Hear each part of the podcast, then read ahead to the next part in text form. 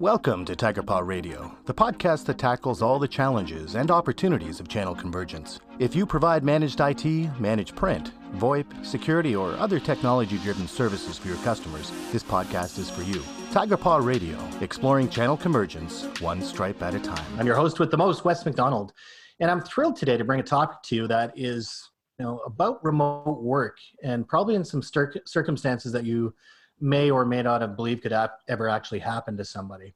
So uh, today, as our guest, uh, we have the uh, Senior Vice President, IT Channel and Services for Collabrance. And uh, Greg, maybe you can introduce yourself uh, to our audience. Well, thanks, Wes, for having me on. I, I really do appreciate it. Uh, Wes gave you my title. I do work with Collabrance and I also work with Great America. I kind of have a foot in both worlds. Great America is uh, an, a leasing company, and I work in our IT leasing group serving MSPs and VARs uh, across the US and Canada. Uh, and then I work with Collabrance, which is a master managed service provider. So we are basically uh, uh, an IT company for IT companies. So I've been doing that piece for a little over three years. Yeah, and as you mentioned, uh, you're also with uh, Great America, and I've had the honor of actually working with you and a bunch of your colleagues for for many many years and I was excited uh, to see when you guys did the Collabrance initiative and when you moved over to that side. And I think uh, that's you know one of those things that for a lot of our listeners, some are going to be managed IT and some are going to be in managed print. And just what a great job you guys have done uh, making sure that you're actually being able to service you know sort of both of those industries, right? What I'm going to do now is uh, kind of set the stage a little bit, right? So you know if if all of our listeners can imagine that you you know are on vacation with your family, only spend a couple of weeks and then something happens uh, that actually forces you to be there for a much much longer time. And our guest today greg has actually experienced that. And and greg uh, you went uh, for a family vacation in panama and you spent a lot more time uh, there than planned uh, thanks to the pandemic that we're all moving through. And maybe you could just take a few moments and take us through that you know how that happened and why that happened starting with your you know vacation well, sure, Wes. Um, you know, those of you that, that know me know that uh, our family loves to travel, and uh, it's just a passion that uh, my wife and I have, and kids love it. And so, uh, spring break, we were all going to Panama, and so uh, we were scheduled to leave March 12th. And uh, what was going on in the U.S., at least at that time, President Trump was closing down flights to Europe that coming Friday. And so we were kind of holding our breath will we get out or will we not? And we were certainly wanting to get out. Uh, and fortunately, we did. So my wife and I and our six children went to Panama. About three days after we got there, things uh, in Panama actually became very restrictive, and they announced that they were going to be uh, ceasing all international flights uh, in two weeks. So we wow. had a we had a decision to make, and um, you know, my three older kids, you know, uh, one is in a master's program, two are in college.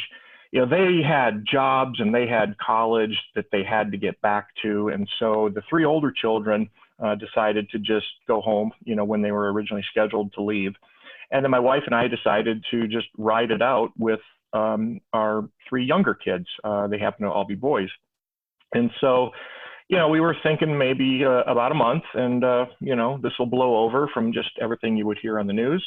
Uh, but it, it, it wasn't a month. We were we were down there uh, almost three months, and uh, it was it was quite a wonderful experience uh, that, that that we had down there. Yeah, and this this is actually the second time I've spoken to you about it. it was it's what kind of spawned the podcast, right? And obviously, uh, people are wondering, well, how is that work related? We're going to get to that. But what really astounded me was, you know, that expression where you had such such an amazing experience there, right? So it's clearly made kind of a lifelong impression. Do you have any, you know, plans to go back in the near future and, you know, be there again? You know, we have. You know, one of the the the, the bad parts about the trip is shortly after we got there, it, they went into a pretty severe lockdown. So we really didn't get to explore uh, much of the country and do some of the things that we wanted to do. So uh, as things get better, uh, we're definitely going to be getting back there sooner than later just to go uh, experience more of the country and, and just do some of those things. Um, but it also got me thinking, uh, you know, a lot of time to think down there. You know, we had no TV, we, we, we had excellent internet, and we'll talk about that in a minute here. But, uh, you know, uh, I read 17 books on on um, you know uh, on a on podcast or just you know um, wow. audio books, and and you know just time with your kids, time with your wife, and we started talking, and so you know we're actually it, it's kind of spawned this getting a residency somewhere other than the United States for a lot of reasons, and so we're doing a lot of exploring of real estate and residency and visas and things like that. In in a, a, handful of countries. So it really did create way more of a spark for, again, not just travel, but but possibly uh, living uh, somewhere else for extended periods of time. You know, I love hearing that because you know one of the things uh, going through this pandemic is there's so much negative news, right? There's so many uh, bad experiences, and I certainly don't want to take away from those. But certainly. to hear a story where you know somebody actually had a you know, really truly a phenomenal experience with their family uh, in another place due to this that's you know how is that not refreshing right? Let's look at that for a second. So you know you enjoyed yourself down there but you know let's face facts you were in lockdown in a foreign country and you are a senior executive working for a very large finance company and and technology company right? So let's talk about what that looked like because my first fear when i hear of you know being anywhere that's remote and as we spoke about, I was up in a remote fishing lodge last week and we were forced to use satellite internet, right? So mm-hmm. just, just take me through, you know, when you actually had to, you know, start looking at work, how were things there when you were in lockdown? You know, what kind of tools did you have access to or not have access to? Yeah, that's that's great a question. And you know, we had a week to practice, Wes. You know, when we were down there just on vacation time. You know, I obviously wasn't working, but you know i would log in to check emails and just you know keep up to speed on things. Uh, you know had my cell phone um, had a great international plan. So you know i think it was like 25 bucks a week had all the data that i needed. And so you know i could use my phone the internet in the house. Uh, we, we did an airbnb and the internet was was really good there. And, you know, a big part of my job, Wes, is traveling, whether it's to customers or events. And that completely came to a standstill. So that is really what gave us the opportunity to stay. It's like a big part of how I do my work just stopped. So it was actually, in so many ways, Wes, way easier. Mm-hmm. I just mm-hmm. had my I had my laptop. We had solid Wi-Fi. Obviously, uh, my company has you know very sound security, uh, you know VPNs and and just a lot of other things to protect. Uh, you know, I certainly had to call my my head of security and say, uh, "Hey, bud, there's going to be this server in Panama pinging you, so, so let me let me in."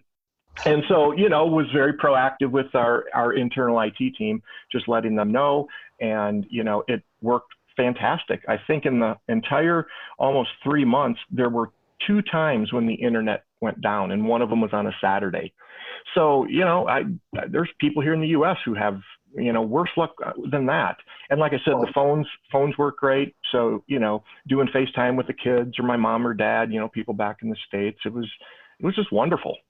Yeah, it worked. I was going to say, if the uh, the internet went down here, uh, that seldom I'd be very pleased, right? And exactly, you know, have very good internet. I'm just fascinated by that because I've never really thought about from a, a, global perspective just how far technology is moving, right?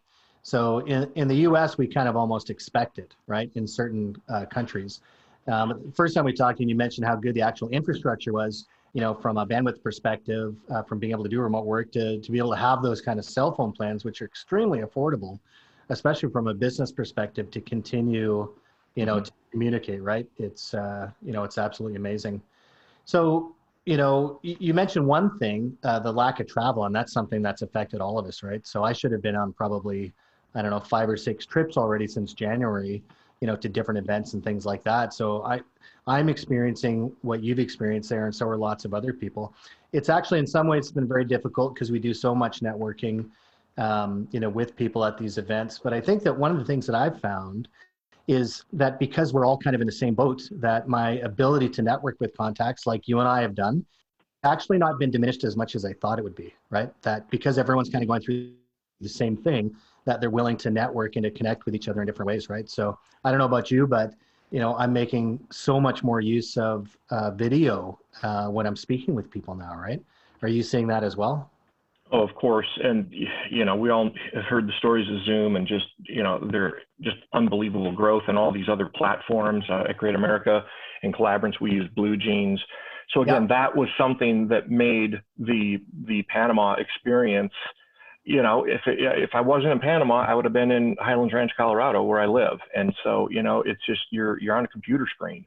So again, your physical location really doesn't matter that much um, because of just the, that that has really made it the whole work from home as well. I think that is why companies today are rethinking. You you you yeah. hear the news Wes and major organizations, certainly a lot of the big tech companies on the west coast, but uh, I believe it's nationwide insurance. Uh, I, I, I'm going to screw up the exact numbers, but I think they have like seven major buildings across the US, and I think they're only keeping two of them or something like that. I mean, massive yeah. amounts of people are just going to be home. And I think the video is a big piece of that. Um, I also think the sophistication around endpoint security and, yep. and just how secure things can be. Now, there's still bad guys out there, and they're going to uh, find people who who are not that sophisticated, and, sure. and that is a potential problem that's out there. But again, you know, and obviously I'm not going to share all secrets of what my company does to protect us, but there's I, multiple authentications for me to get in. And so there are right ways to do it where you can be very safe. Uh, it's still user errors are the biggest problems. And, you know, so just coaching up your employees, don't click that thing, send it to the help desk, send it to your IT company just to make sure if you have any questions. Uh, do all the multi-factor authentications. But again, if you do it the right way, it really does not matter where you where you're at. Yeah, I think people are getting more comfortable with uh, multi-level authentication protocols, right? Like, you know, I certainly am. I remember when they were first introduced, I thought, oh, this is going to be so difficult. But uh, because I'm use, using mostly cloud-based applications, right? That if it finds me on a new computer, that it automatically moves me into multi-layer authentication, right? It, it wants to talk to me on my cell phone and figure out if I'm the same, you know, person. So I think the world has certainly moved along. And you know, the other point I'll make there is that you know these issues with security uh, go far beyond even the network. That a lot of the scams, a lot of these things that are happening are the old-fashioned way, right? By mail, by telephone. You know, these are certainly things that'll never sure. disappear. And you know, on the video front, I found initially, and I'd love to hear your thoughts on it. But when it when it first happened, um, I thought it's it's not going to be the same. I'm not going to feel comfortable. It's going to be missing something. But I found that over time, now that I've been doing this for you know two to three months, that I actually don't notice that much of a difference. Are you finding the same thing, or do you find that maybe it still is that we're lacking in kind of these abilities to communicate with each other in a more you know, realistic way? Yeah, I mean, you know, Wes, uh, if you and I are sitting across a, table from each other, there's there's certainly nonverbal cues and things that you you do pick up, I think, more easily when you yeah. are face to face. To be sure, um, the the one of the things that we did realize, um, and and so uh, let me just give you a little perspective here. So uh, I work remote. Great America, for the most part, is not a remote worker company. The bulk of the people are in Cedar Rapids, Iowa. There's a handful of us who work remote. So the typical scenario of our reality has been, oh, we're all in a conference room, and then a handful of people call in. But the bulk of the people are physically present. Well, if you've ever been in that situation, people talk over one another. It's hard to hear. All of a sudden, when everyone is on a screen and everyone is remote, there's no talking over each other. It's one at a time. There, there seems to be a little bit more um, actually opportunity to give that person more of your attention than even in a face to face because you can so easily get distracted in side conversations. Those things are somewhat socially acceptable and you're distracted. Where, where again, it was just uh, an observation that at least I've made. I don't know if, if, if you've noticed that or not. Oh, I've noticed 100%. You know, I, I find the other thing is that, you know, obviously, uh, you know, not saying that all medias are contentious, that when you're in that room together and you're talking over each other, that it, it kind of, I don't know if it's subliminal or if it's, you know, just some sub layer, but, you know, people can get a little offended because you weren't allowed to finish. And, you know, sometimes the mood yeah. can change in the room. But I, I do find that once you get used to the cadence, I found it very difficult to get used to initially, you know, kind of waiting for people to finish and then giving you uh, a cue, right? Like you're really in video conferencing waiting for a cue from somebody that they're finished. Um, and but once you get used to that, I found that the mood in the room generally stays very level, right? Because to your point, everyone's getting their opportunity to voice their opinion and the next person is actually having to think about what they're going to say before they kind of jump in and, and do it right? So yeah. Yeah. Yeah i, I totally see that and uh, yeah. i think that's one of those side benefits of being able to do it that way because it is very difficult when you're the one person calling in and there's 10 people in you know yeah. in that room right? So yeah, yeah certainly changing. Um, you, you kind of talked a little bit about what was easier. I was very surprised by the you know the cell phone and the internet access and everything else. Was there anything that was that was harder than you expected it be, to be? Were there things that, you know, maybe you thought, boy, didn't expect this? Uh, the only thing was just going to the grocery store. They were, uh, we oh, were yeah. very restricted on our movements there. Uh, females could go on Monday, Wednesday, Friday. Males could go on Tuesday, Thursday, and you could only go in a two-hour window based on the last digit in your passport. So really? So it was when you look at some of the countries uh, and how they handled it. Uh, unfortunately, Panama was was one of the most restrictive, um, and and but you know we just uh, dealt with it. Not a big deal. You know, just load up at the grocery store. Uh, that was my job. Uh, I, I, liked getting out. I, I kind of would go stir crazy just sitting in the house. so I happily was the shopper uh, and would go get groceries and load up, bring it to the house. But you know, we had a place right on the uh, right on the ocean, long walks on the beach, had a pool. The the you know the boys just you know could go run in the waves and have fun. But uh, yeah, it was just kind of living the the life outside of the house was was just a little restrictive. But from a work perspective, uh, you know, honestly, did not miss a beat. Wow. Yeah, and that's interesting. Those restrictions. So the, were those specifically like that's not normal Panama grocery shopping. That's just was that the restrictions? that was it, the COVID. Yeah, that was okay. uh, the COVID crackdown. Uh, they had um, uh, they stopped alcohol sales, so um, I had to immediately um, get a little savvy and uh, had my black market connections where you know I could get my wine and uh, and some beer and some vodka or whatever I needed. So I was gonna um, say I'd be know, setting up a still. Wow. Yeah, no, but, you know, you just and that be you know, and that really led to us just meeting a lot of the people down there, some of the neighbors, some of the people who owned some of the restaurants, and you know, we were certainly trying to support them as they were limping along, just like you know, restaurants and and retailers are here. And so yeah. we would really try to support them and uh, again, got to meet some really, really neat people who we certainly want to go back and, and see again. Well, that's great to hear. And uh, being married to a retailer, uh, we certainly uh, enjoy sure. the support of uh, you know people helping uh, those local businesses, right? So you bet. Yeah, for all our listeners uh, outside of what we do for business, make sure you support your local you know business as much as you can. Well, I agree.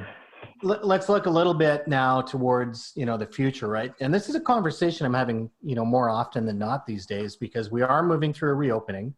I personally don't think we're out of the woods yet. I think we're going to have some contractions and you know different things are going to go on until you know until we finally move through this. But that being said we are going to move through it.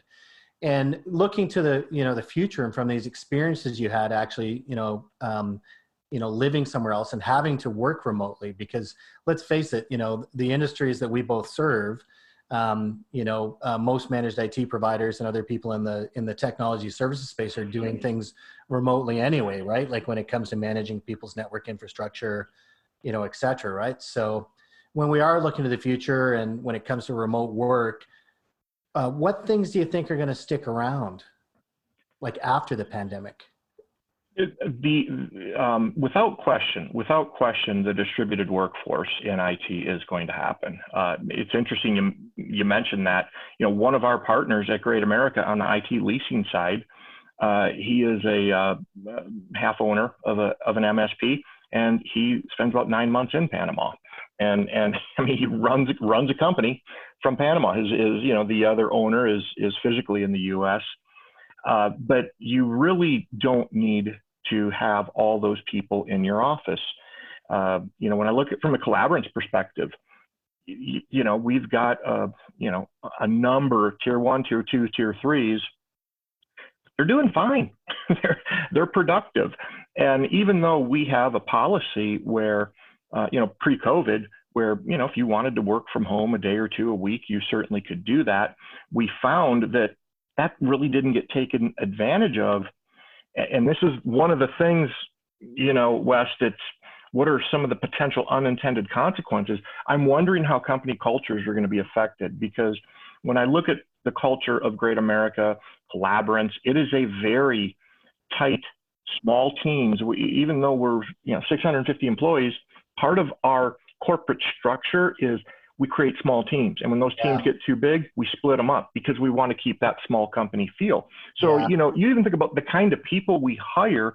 We hire people who want to work in close proximity on a team. And so that's going to be one of the tough balances here. Um, it's like, how can we maintain that culture if we still have a significant amount of our employees not sitting elbow to elbow next to their peer?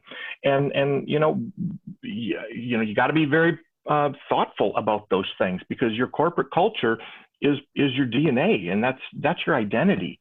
And so you you really as business leaders have to be thoughtful in managing that. If you own an MSP, a copier dealership, whatever, boy, keep your eyes open and and make sure you're talking to your employees. I, I think of new hires too. You know, we've we've hired people through this uh, Wes, and you know that experience is so critical in those early days to yeah. make sure they have a, a good experience. And you know I, I, I hope we're doing a good job it's hard to measure because it's just too soon right but those are all things that again leaders you have to be abundantly thoughtful about because it's just different. Uh, not saying yeah. good or bad it's just different and you got to be very very thoughtful in my opinion to manage your way through that. To your point as things do open up and we get somewhat of normalcy back what is the right question to be asking? And what is the right way to be going about this? And you know there's a lot of different ways to do it. It's just you got to be really thoughtful about your culture yeah no I, and i think you're right and and certainly at tiger paw we had much the same experience right? The tiger paw's culture we have um, some employees which are remote very few. Most of the culture there you know at tiger paw has been built around uh, having a workforce that works in a very you know sort of focused community uh, family style environment uh, at the office right? And and to that point of being thoughtful i won't you know get into all the details of how we approached it but but one of the ones that i thought was really good was we actually wrote a blog about it which is the first question we asked is how are you doing right mm-hmm. so really really asking to people how this is affecting them some people um, actually enjoyed the remote experience say that they're getting more work done etc um, I was surprised at the number of people that said, "I can't wait to get back." Like, like right. when can I get back? Right? Because Tiger Paw did take uh, the stance of at least doing a staged reintroduction of the workforce back to the office, uh, almost like you know governments do, right? So here's stage phase one, phase two, phase three, you know, kind of etc. And then that question, you know, weighs heavy in our mind as well. Is how do we get the mix right, right? You know, after the you know the pandemic and i don't think we have all the answers yet but certainly like you the you know the one thing is that there it's never going to be the same right and as you mentioned earlier in the call that there's a lot of organizations that are really looking at it uh, from different perspectives as well if you have seven or eight offices um, can you make do with two if you have people that are working you know from remote locations right absolutely and, and what country is it i can't remember if it was barbados or uh, i think it was barbados that's actually uh, opening up work visas for uh, people to come down there and work, right? Like to say, hey, look, you know, with this whole remote thing that's going on now, and companies are starting to look at getting more of their workforce to work remotely. That you know, even governments are you know trying to set things up so that they can uh, make it easier and make it uh, more comfortable for people to work remotely. Right? Well, there, there are a lot of countries across the world, uh, not not just in Central America or in the Caribbean, but all over the world, who uh, they're trying to attract uh, people um, and primarily Americans, right? They, they want them to come there. Uh, there's there are certain countries with various tax benefits, um, you know, based on you know dollars that you agree to bring into the country, and yeah. and so you know there's there's so many uh, different angles, and it's just what's important to you. You know, are you trying to uh, do you have tax motivated reasons? Do you just have Uh, you know, lifestyle. you want to you you want a plan B, you know, or yeah. yeah. to your point, you just want a lifestyle, and and so, yeah, you know, there's a it, it's been kind of my hobby, quite honestly, Wes, for the past couple months, just reading up on this and and mm. seeing what's out there, and it's it's overwhelming because uh, every country is a little bit different, but it's been a lot of fun learning, and uh, you know, who knows where this is going to go, but uh, you know, we're, we're, we're, certainly exploring some of those options. And, you know, uh, I've not specifically heard of Barbados, but that would not surprise me. There's a, a lot of uh, uh, other islands that have some very attractive um, residency options for, for people. Yeah, it's, it's fascinating to me, right? So I, I kind of did a MIDI version of that probably 13 years ago. And it, you know, I, have actually had James Foxall, the president of our company, up to my place. You know, I live right on Lake Erie. In the summertime, it feels very much like the Caribbean, right? And it's only when people come uh, to visit me at my house, you know, the place where I live, and they're going, "Oh, wow, now I get it. Now I know why you're living, you know, kind of remotely, right?" And same thing. It's still in sure. Canada. Have great internet access. Have easy access to airports when I need them.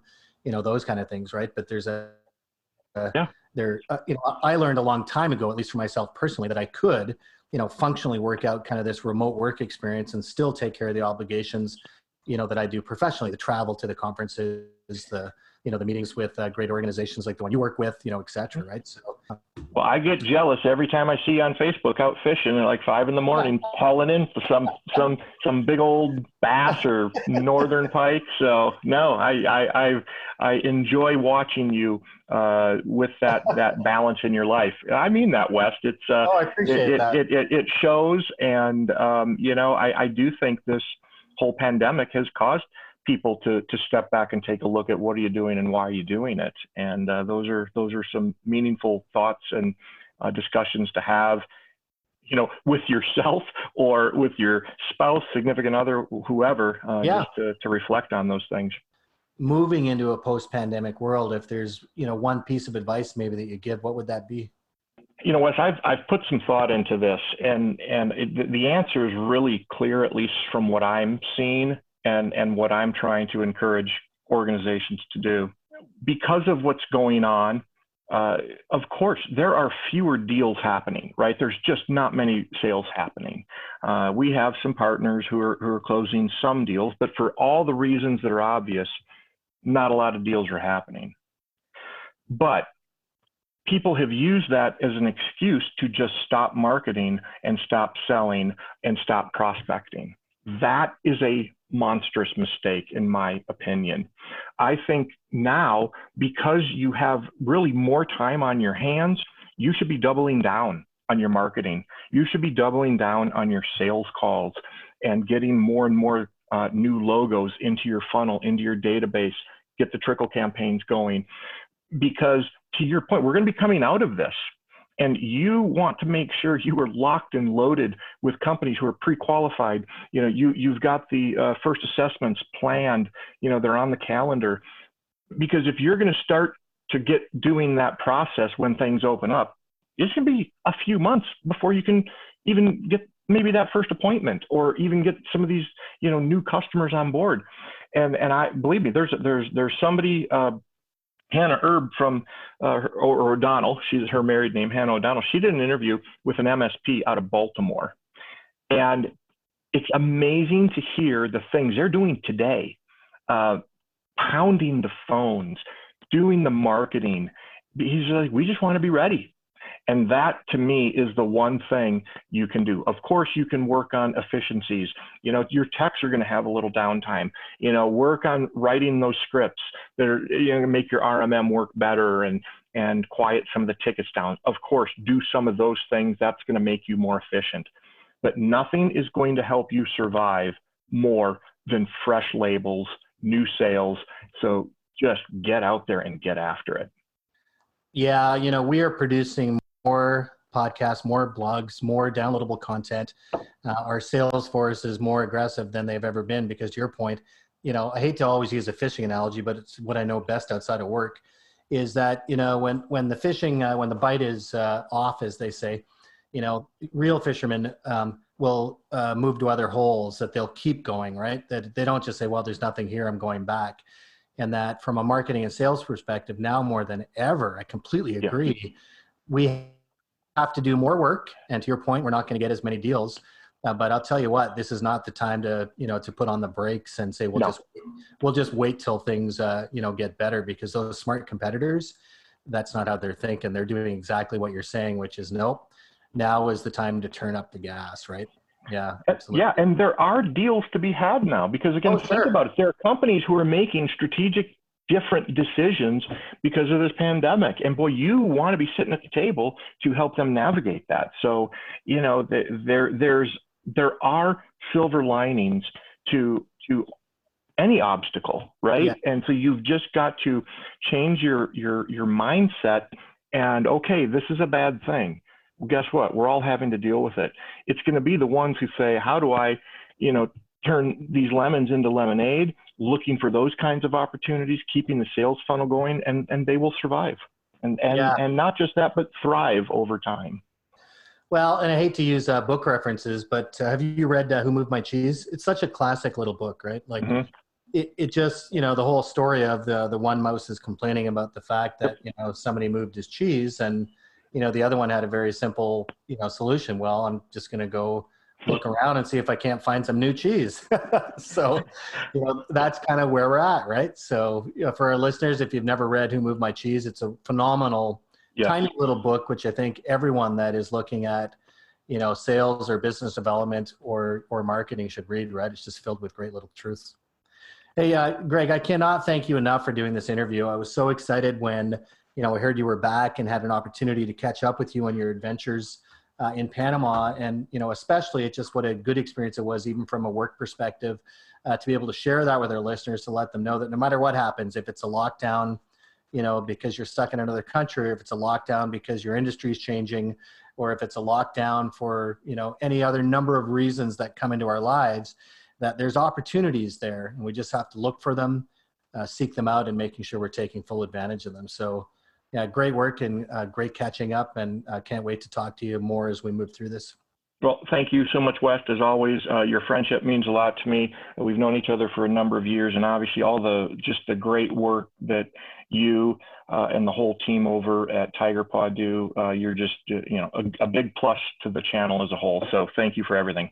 Well, right back at you. I feel so blessed to have you in my circle and for all of our listeners as well, uh, you know, right back at you. Thank you very much for being with us today, continuing to listen to Tiger Paw Radio, uh, to continuing to contributing our industry. And until next time, that concludes another episode of Tiger Paw Radio. And so we come to the end of another exciting episode of Tiger Paw Radio. If you'd like to listen to more, please be sure to visit www.tigerpaw.com slash podcasts. You can also subscribe through your favorite podcast platforms to be sure you never miss another episode. And until next time, keep learning, keep growing, and keep that inner tiger strong.